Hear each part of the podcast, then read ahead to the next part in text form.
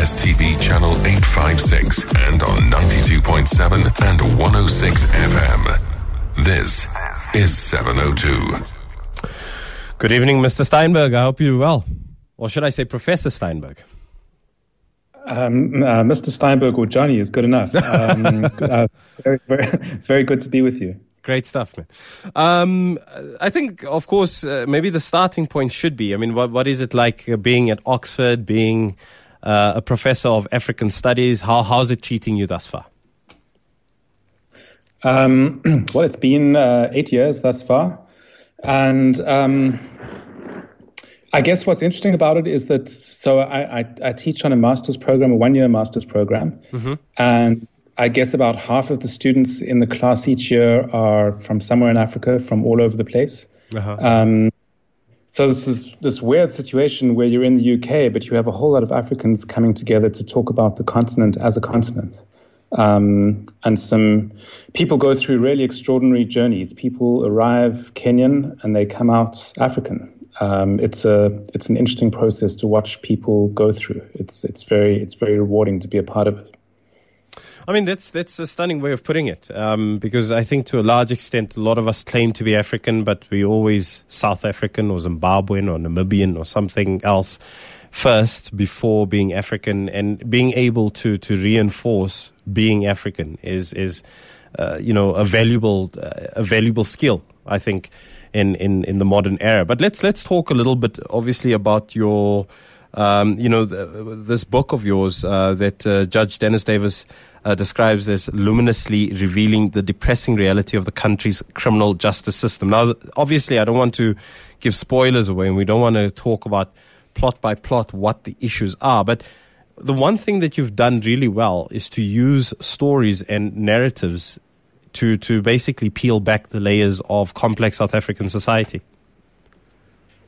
Yeah, so so I mean the way this story began was was it was actually reading the Sunday Times at the end of 2011 and reading a story about these two uh, middle-aged men. Their names were um, uh, Mofokeng and Sekolo Mokoena, walking out of prison, having spent the first 19 years of democracy in jail.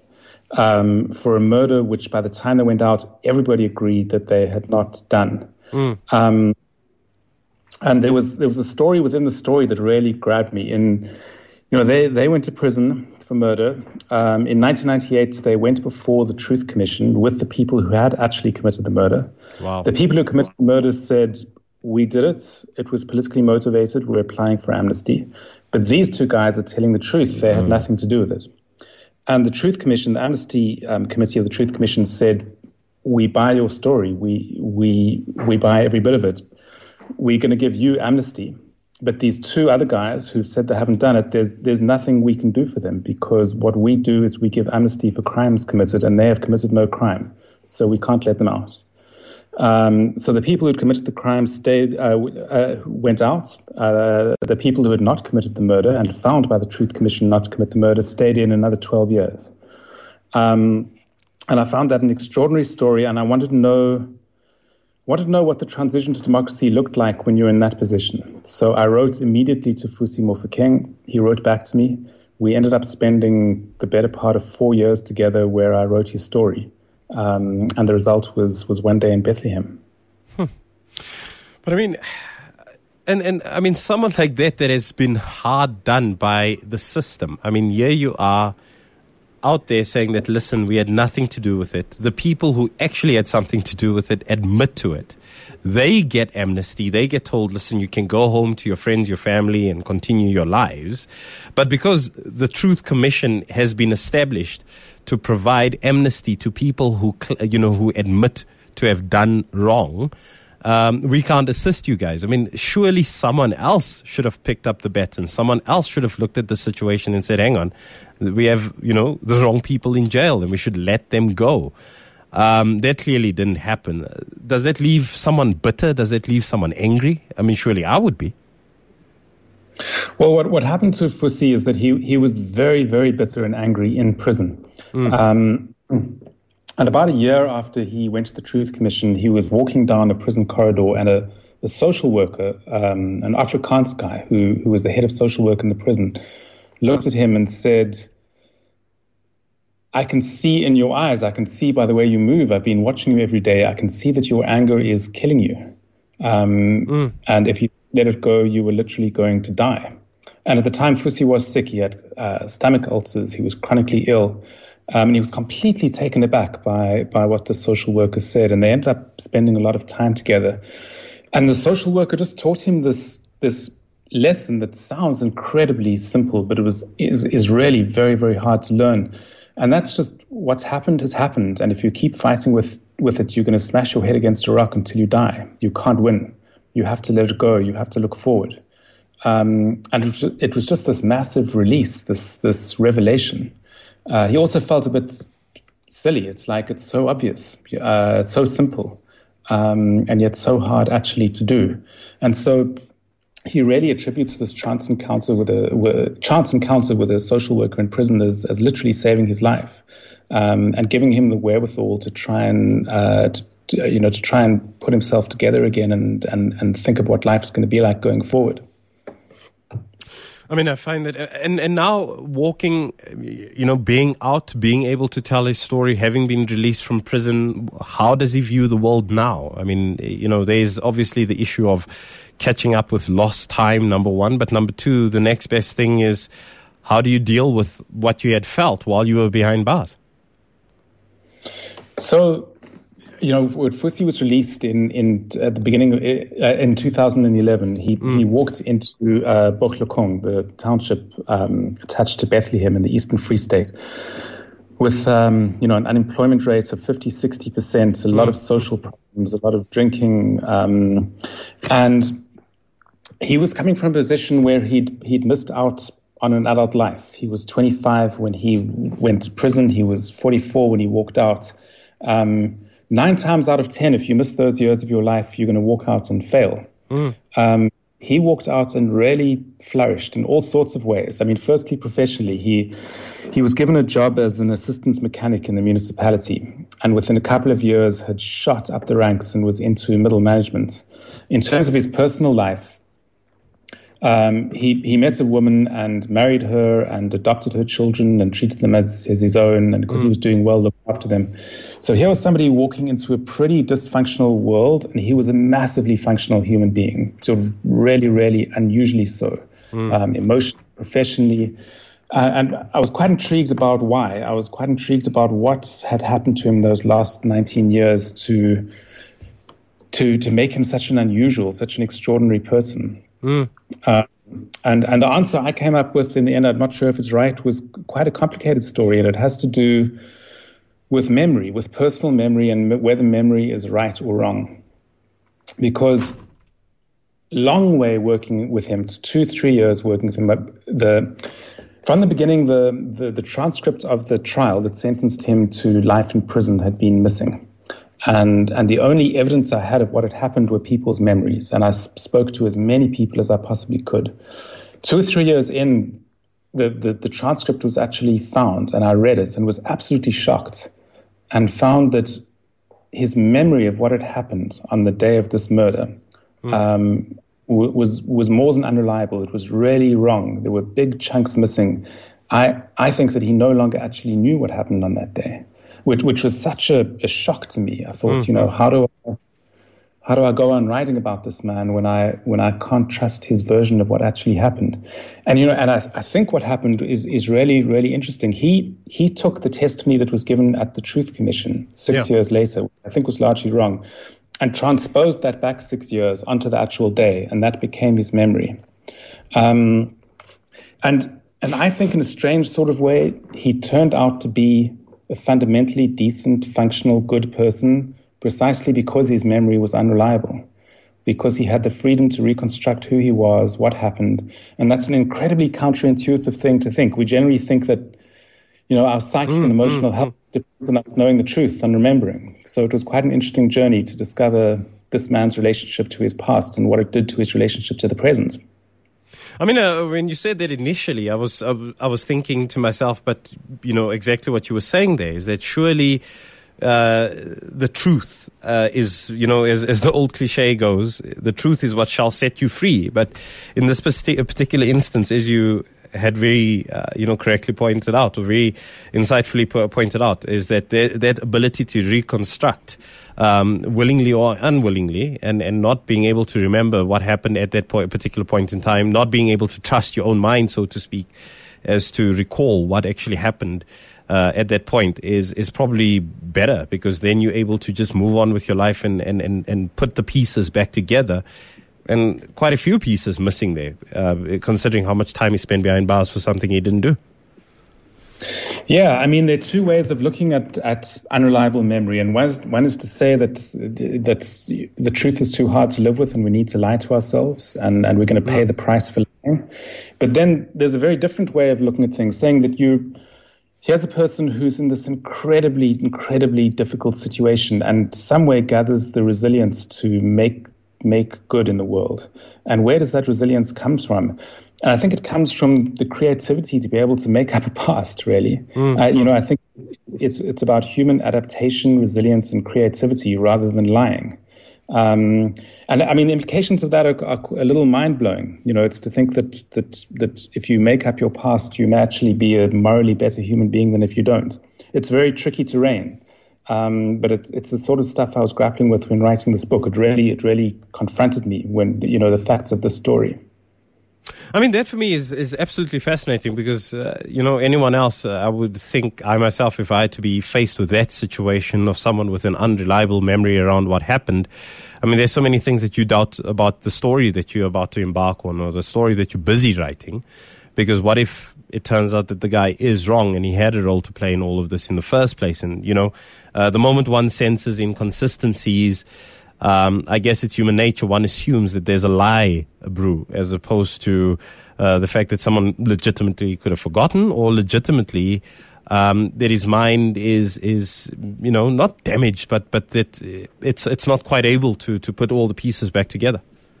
Yeah, you, you, you know, I, I came to to the understanding I did just by spending a huge amount of time with Fusi. Mm. And just absorbing this incredible gentleness and benignness and, and this emotional competence and thinking, where does it come from? Um, you know, does it come from fictionalizing? And when I read the transcript of the trial and, and to my mind came to the conclusion that he was wrong about what happened that day, you know, I, I, thought, what, what do I do next? And, and the first thing to do was to go to him. Mm. And, and I went to him and we sat in my car for a long time. And I explained to him step by step why I, why I thought that his, his memory of what happened on that day did not add up. And he, he listened quietly for a long time. Mm. And then eventually he said, you know, when you started working on this book, you didn't know what you were going to discover. That's what writing a book is about. It's a process of discovery. And oh, sorry, I said to him, maybe I should just put this book down and, and not continue because it's not what we agreed to. Mm. And he said, You didn't know what you were agreeing to. Neither of us did. It, it was a process of discovery. And as long as you tell the story in a way which, you know, tell my version, tell your version, and let the reader decide, then I'm okay with that.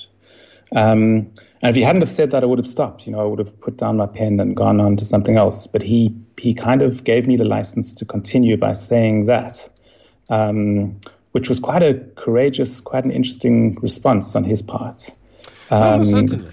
Most certainly. I mean, yeah. it's uh, because ultimately, you know, yeah, it is your your the opportunity to have your story told is literally seemingly slipping through your fingers, um, yeah. all because of uh, a wonky memory for whatever reason it may be. Um, and you say, well, listen, you need to tell the story the way that you see fit. I mean, that for me is, is, is quite stunning in itself. Yeah, I mean, he did say as long as you include my version. So, so mm. what he gave me license to carry on with was not to condemn him, which I didn't want to do anyway. Yeah, but it was to have two stories, these two conflicting stories, sitting side by side, um, and just allow them to be together. Uh, you know, that's that's that's what he gave me license to do, which I think was a, a really interesting call on his part. Jonny, I'm, I'm, I'm looking at you know the range of books that you have written over the years, and now we're going back to sort of your your broader works. A Man of Good Hope is probably one, uh, you know, the one of those books that most people know. Uh, the Number, of course, as well. Um, uh, Midlands, um, Sizwe's Test, uh, Three Letter Plague, and so on and so forth. I mean, I, you know, one can literally list each and every single one of your books. And the one thing, the one thread that sort of sticks out for me is A, it's not just told from one location in South Africa. It's not just told from one particular experience. What what drives your storytelling, your narrative, ultimately? Um, you know, I've I've always chosen to work very closely and and quite intimately with somebody who is very different from me, mm. um, and and that's really that carries that creates and carries the energy of the book. I think in in each one you know, it's it's you know, it's a cliche to say it, but South Africa is such a profoundly divided isn't really the right word. They're, they're just they're they're different zones of experience that barely touch one another. Yeah, and we you know we talk to each other, we don't hear each other. You know, we we just there are these profound and fundamental gulfs. Um, and what I try and do is is crush some of those gulfs and take the reader with me. Um, so I'm always a character in the books that I write. I want the reader to know. I don't want to pretend that I'm omniscient and know everything. I want the reader to see me going into a into a, a world that's strange to me and try to figure it out through a pretty close relationship with somebody else. So, so I guess that's kind of the common denominator between everything that I've written. Um, it's a South African exploring South Africa, trying to get to all of its many corners. And and I find that fascinating because, to be honest, very few of us are willing to cross over that border. You know, cross the railway tracks, cross the highway. Um, or whatever other uh, cliche you can imagine, you know, to, to sort of get to the other side and to get to know the people who live on that side of town. Because as you had pointed out, is that, and, and yes, I know it's, you, you, you steered clear of the word, but South Africa is an extremely divided space where, um, people could literally be living across the road from each other, but have completely different lives, completely different outlooks on on on, on the world, uh, let alone the universe. And you know, ultimately, very few spaces existing for people to get to know each other and to actually experience each other, so to speak. So. I mean, and, and I, I guess it would be a bit of a silly question to ask you, but do you see your books as as being an opportunity for people to cross that divide, to actually get to see what the other side is living like and looking like and, and feeling like? Well, I mean, I think that, that reading a book and even writing a book has its limitations. It's not like you become somebody else. It's not like you, you really inhabit somebody else's experience or really know it properly. Um, but I think that you know, I'm I'm not a religious person. I'm a secular person, but I think that the closest I can come to an experience that I might call spiritual, um, or, or at least cleansing, is to find a position in the world which is outside of me and look, you know, looks at me from somewhere else. You know, I think that that's an incredibly humbling experience to think my most fervent beliefs, you know, the things that I just intuitively hold to be true I hold just for contingent reasons, just because of who I was born, the color of my skin, the neighborhood I grew up in, to be able to step outside of that and and and look at oneself from a distance and look at one's contingency is is humbling and and really really important. Um, and I, I hope that a you know that somebody who reads my books, I don't know. I mean, I can't I can't um, I can't dictate or expect what anyone's going to experience, but to have that similar feeling and think you know, in this country, I'm actually quite small. I can step outside of myself and see myself as one of many. Um, and it's a complicated place. Mm. And I think, you know, I think that that's, it, it sounds a little bit gooey, but I think it's politically very, very important. Um, you know, I, I, think that it leads to, I, I think it's politically quite enlightening to think of oneself that way. Um, all good poli- all good politics, which isn't violence, all good politics, which isn't an internecine battle, is really about stepping outside of yourself a little and understanding that you're in this very complicated plurality, and that there mm. there are other needs, other desires, there are other interests, and that they're legitimate. I mean, and and the reason why I asked you that question is because what we tend to do um, and, and this is, I think, a global experience. You know, some parts of the world are far more parochial than others. Uh, but what we tend to do is you, you have your worldview, you have your struggles that you have to deal with. Uh, if you're living in green, and I'm, I'm really just being very generalist in what I'm, in my descriptions here, but if you're living in green leafy suburbia, your biggest worry is potholes, traffic, and crime, you know. But if you're living in, uh, in an informal settlement, it's the day to day struggle for survival. It is, am I going to have enough water? Am I going to have electricity by the time I get home? Am I going to have enough uh, uh, money to buy food for the entire family? And um, interlinked, intermingled uh, is a lot of conflict between us, in essence. You know, um, we either irritate each other, or we threaten each other, or we are perceived threat to each other. And all too often, it's very difficult then to get all of those different personalities and ideas and thinking, races, ages, worldviews around the same table and have a conversation and say, This is my experience, and please understand it and respect it. And uh, maybe next time when you come across me in the road, you'll feel less threatened, or the next time you come across me, you'll feel uh, less presumptuous about what you assume I'm all about. I mean, th- we need your type of writing to tell those particular stories. Yeah, I mean, I hope so. Again, I, sometimes I, I, get a bit skeptical about what what actually happens when a person reads a book, you know, and whether mm. it's just something completely outside of your life, how much it actually changes. So I I don't know. I mean, I hope so, but I, but I don't know. Um, I mean, one thing that happened writing this book is the the incident um, that took place in, in 1992, for which Fusi was convicted of murder, mm. was a, a, a, group of um, uh, seven or eight black men were traveling in a bakkie through Bethlehem. Their car loaded with AK-47s. They were they'd come from what was essentially a civil war going on in Phola Park in in Ekurhuleni, um, and they were traveling to comrades in KwaZulu-Natal to give them arms. Um, and a very complicated story, but they ended up outside the house of a of a of a wealthy white family on the outskirts of Bethlehem. The police car pulled them over, and they opened fire and killed a young policeman. Um, one of the protagonists in the story was a seven-year-old girl who was inside that house, mm. and she spent the next, you, you know, the, the, next two decades haunted by what happened um, and believing because the police told her that these men were out to get her. They were out to kill her father, to kill her mother. They were going to attack her house. And she read the book and she said that she found it absolutely liberating to realize that this wasn't true. That these, the, you know, these men had forgotten about her long ago and they were getting on with their lives. And the siege that she'd lived under for two decades had lifted.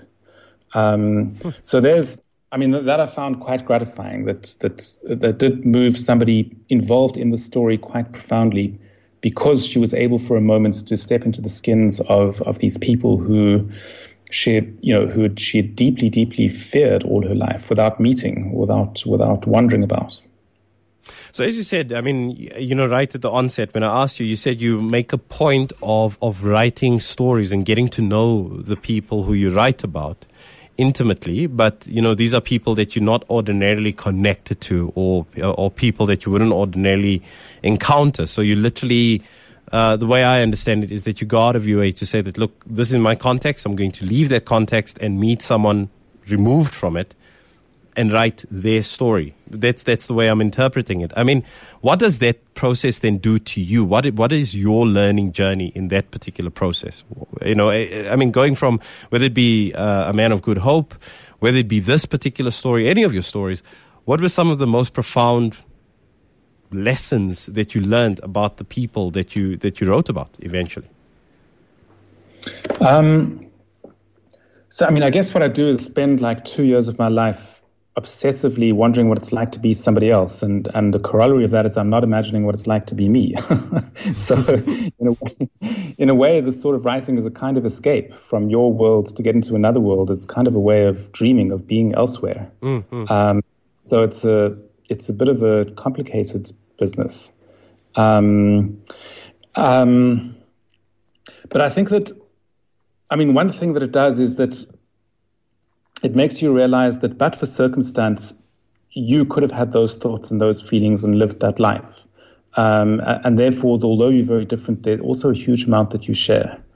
Um, there's a there's a very wide space of common humanity, despite all the differences, and there are huge differences. Um, I mean, the thing that intrigued me most in, in my previous book, uh, A Man of Good Hope, which was about a, a Somali who, mm-hmm. at the mm-hmm. age of 19, put you know, he was living in Ethiopia. He put $1,200 in his pockets and he headed south, no passport, moving illegally. just because he's heard that there was money to be made in South Africa. He knew nothing else about it. He arrives in South Africa, he, he discovers it's incredibly violent to the Somalis, but he keeps going because there's money to be made. And this man lives, he has a taste for risk, which is completely beyond my comprehension. And so for me, my main quest in that book was was to try and get inside that skin, inside the skin of a person who is prepared to die young, who is prepared to, you know, to to play dice with with his life um, over accumulating money. Um, and I thought, why, you know, why does he do that? That's that was the deepest existential question that I could find about him, and it, it was one so foreign to me. Uh, and that that became the book's work is to find out why, to get deep enough under his skin to have a, if not a correct, then at least a satisfactory answer to that question. Uh, and if you look at South Africa, the way that we are at this point in time, I think, uh, you know, COVID 19 aside, but COVID 19 definitely, I think, lifted the various layers of, of South African society from the one end being able to stay at home, uh, use uh, you know decent Wi-Fi to do you know work from home, etc., etc. Let the kids uh, do their education from home. Um, you know, sort of the new normal, and and being able to inverted commas embrace it versus stuck at home. Being stuck at home means I'm I'm in a shack uh, by day. Um, can't wait to escape to to get to work, but I can't work because of lockdown, and I don't have the luxury of working from home, etc., etc there's again, once again, all those various uh, contradictions about South African society. Looking at South Africa right now, what is your thesis, your summary of, of what we are facing in this country? Is it simple diversity and it's beautiful because we have so many different people and so many different opportunities? Or should we really start looking at ourselves seriously and saying, but guys, there's massive chasms between the people in this country? Yeah, I, you know, I think that that COVID nineteen is a, is a tragedy for South Africa. It's I think that the long term consequences are are huge and difficult. Um, I mean, one thing's for certain is that we're going to come out of it a much much poorer country. Um, and when a country is poor, divides get deeper and inequalities get deeper. Um, you know, I think that there's going to be a level of poverty which which hasn't existed in South Africa before, and which its welfare system won't be able to get around as, as much as before. Um, I think it's going to be a harsher country. I also think that some of the country's deepest divides are not between rich and poor, but but among the black and white middle classes. You know, I think that that's where that's where conflict is most deep and most bitter and I suspect that that COVID nineteen is going to make that worse too. Um, I mean, uh, yeah, it's it all sounds pessimistic and bleak, but I think that I think it was an incredibly, incredibly unfortunate thing to happen. You know, the, the mm. Zuma years weakened South Africa a lot. Mm. Um, not, I mean, primarily economically. And so this virus hit us when we were already weak. Um, and I think that it's the, the damage it's going to do is huge. Um, it's it's going to be it's going to be a very difficult country to lead. It's going to be very difficult to have common purpose. I think it's going to be very fractured. You know, the one thing that makes people work together is is just a common sense that in five, ten years' time, we're going to share a future together. Yeah. You know, we've been doubting that a lot. I think we need to doubt that more. I think politics is going to be really, really tough in the years coming ahead.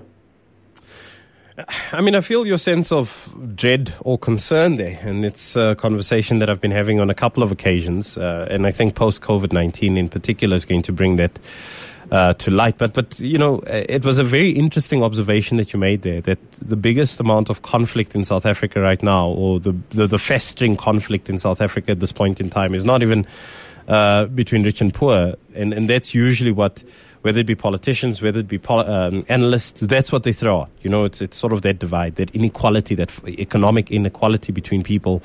That is the biggest concern at this stage. What you're saying is, is that no, it's between, within the middle class, but between black and white people. Why do you think that is the case? What is the big difference there?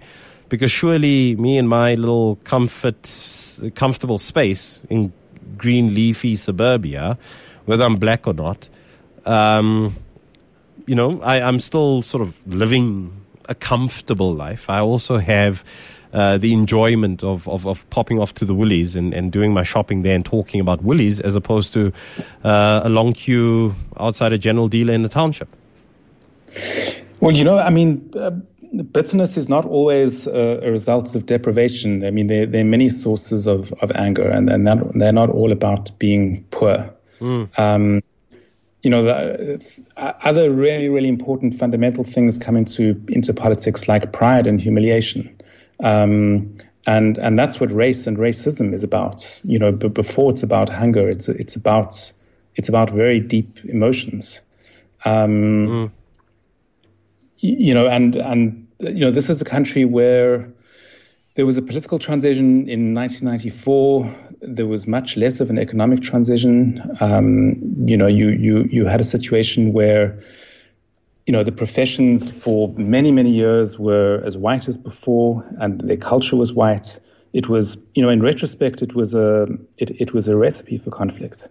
Um, but I think that in tough economic times, that that conflict um, deepens uh, because the stakes get much much higher. Mm-hmm. Um, they're, they're about economic opportunity as well. Um, so, yeah, I mean, I think that a, a mix of cleavages and emotions go into political conflict, um, and and economic is is one of them, but there are many others.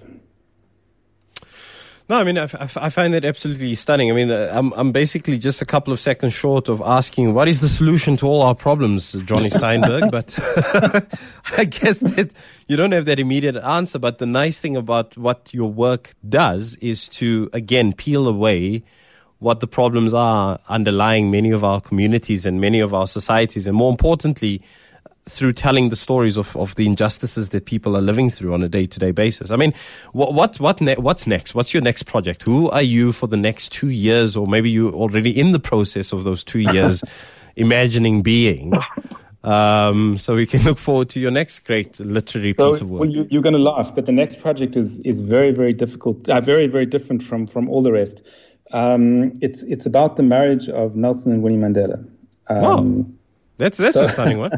I actually know someone who was busy working on on a book about Winnie Mandela in particular, and obviously, a huge portion of that has to look at the marriage between the two of them. And I think it's one of those things where. Uh, you know, Winnie Madikizela Mandela has always been cast as a, either a villain or alternatively, we've always romanticized this, this beautiful union between the two of them and that they split their ways with a big smile on their faces and, you know, warm hugs. But, but we forget that they that this was these were two human beings who were married to each other, and to make matters worse, hubby was gone for 27 years. Yeah. While she suffered well, under difficult, uh, you know, under tremendous difficulty. So that would be an extremely uh, interesting uh, piece of work that you're going to be doing. I hope so. I hope so. I mean, you know, there are two stories really, and the one, as you say, is about these two human beings who were really madly and crazily in love in the late 1950s. They were absolutely besotted with each other. Mm. And and they really spent two years together and then then it was over. Then it was a long, long period of waiting. So partly the book is about what, what happens in two people's heads when they when they're waiting literally for decades to be reunited. What what happens to to each one inside the other's head. But then there's a whole other story because they as people and the marriage itself were mythical you know, there were these uh, political entities. So, you mm, know, marriage mm. is a political thing. Theirs was a political one. And what they did with that marriage was exactly the opposite. You know, he he used the marriage as a vehicle to to reconcile. You know, she used the marriage as a vehicle to say, I will not forgive the past. I will not forget the past. Um, mm. you, you, know, it's incredible that this very, very famous marriage was at the center of the South African struggle. And in the last years of that struggle, what they wanted to do with the marriage was exactly the opposite. She wanted apartheid to end. She thought apartheid only could properly end um, through an insurrection. He believed that the only way to avoid civil war, war was through negotiation. So you have these polar opposites in this marriage. It's, it makes it really mm-hmm. interesting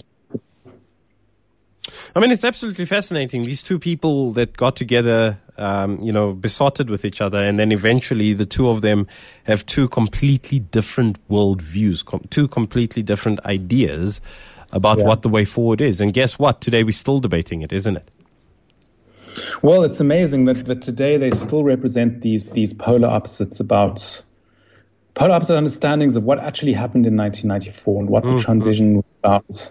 Um, what's been left undone, what was right and what was wrong. They, they both re- they still represent the you know the the two poles of this great question hanging over South Africa.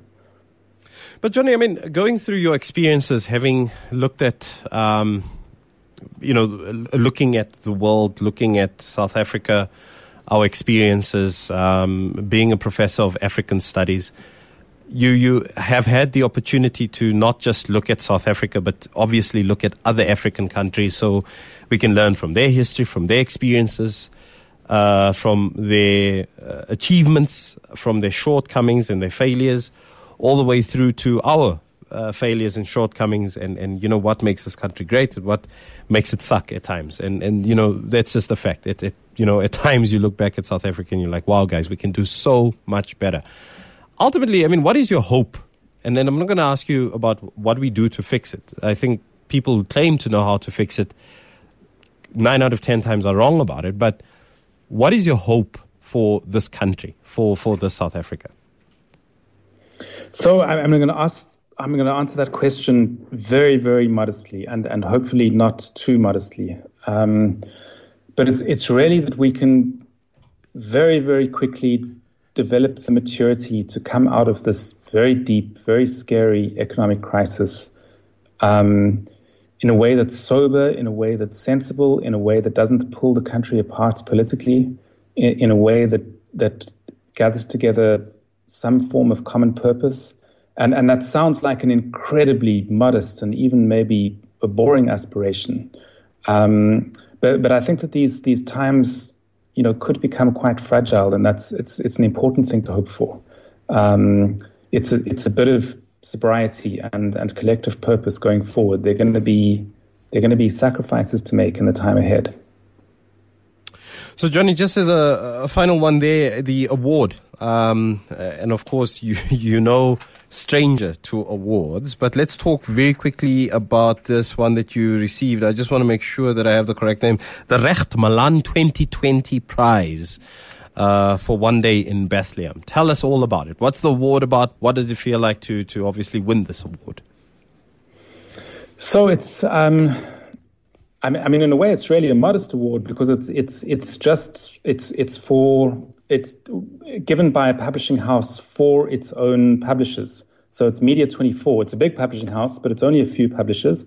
Um, and they, they give, I think, five awards every year.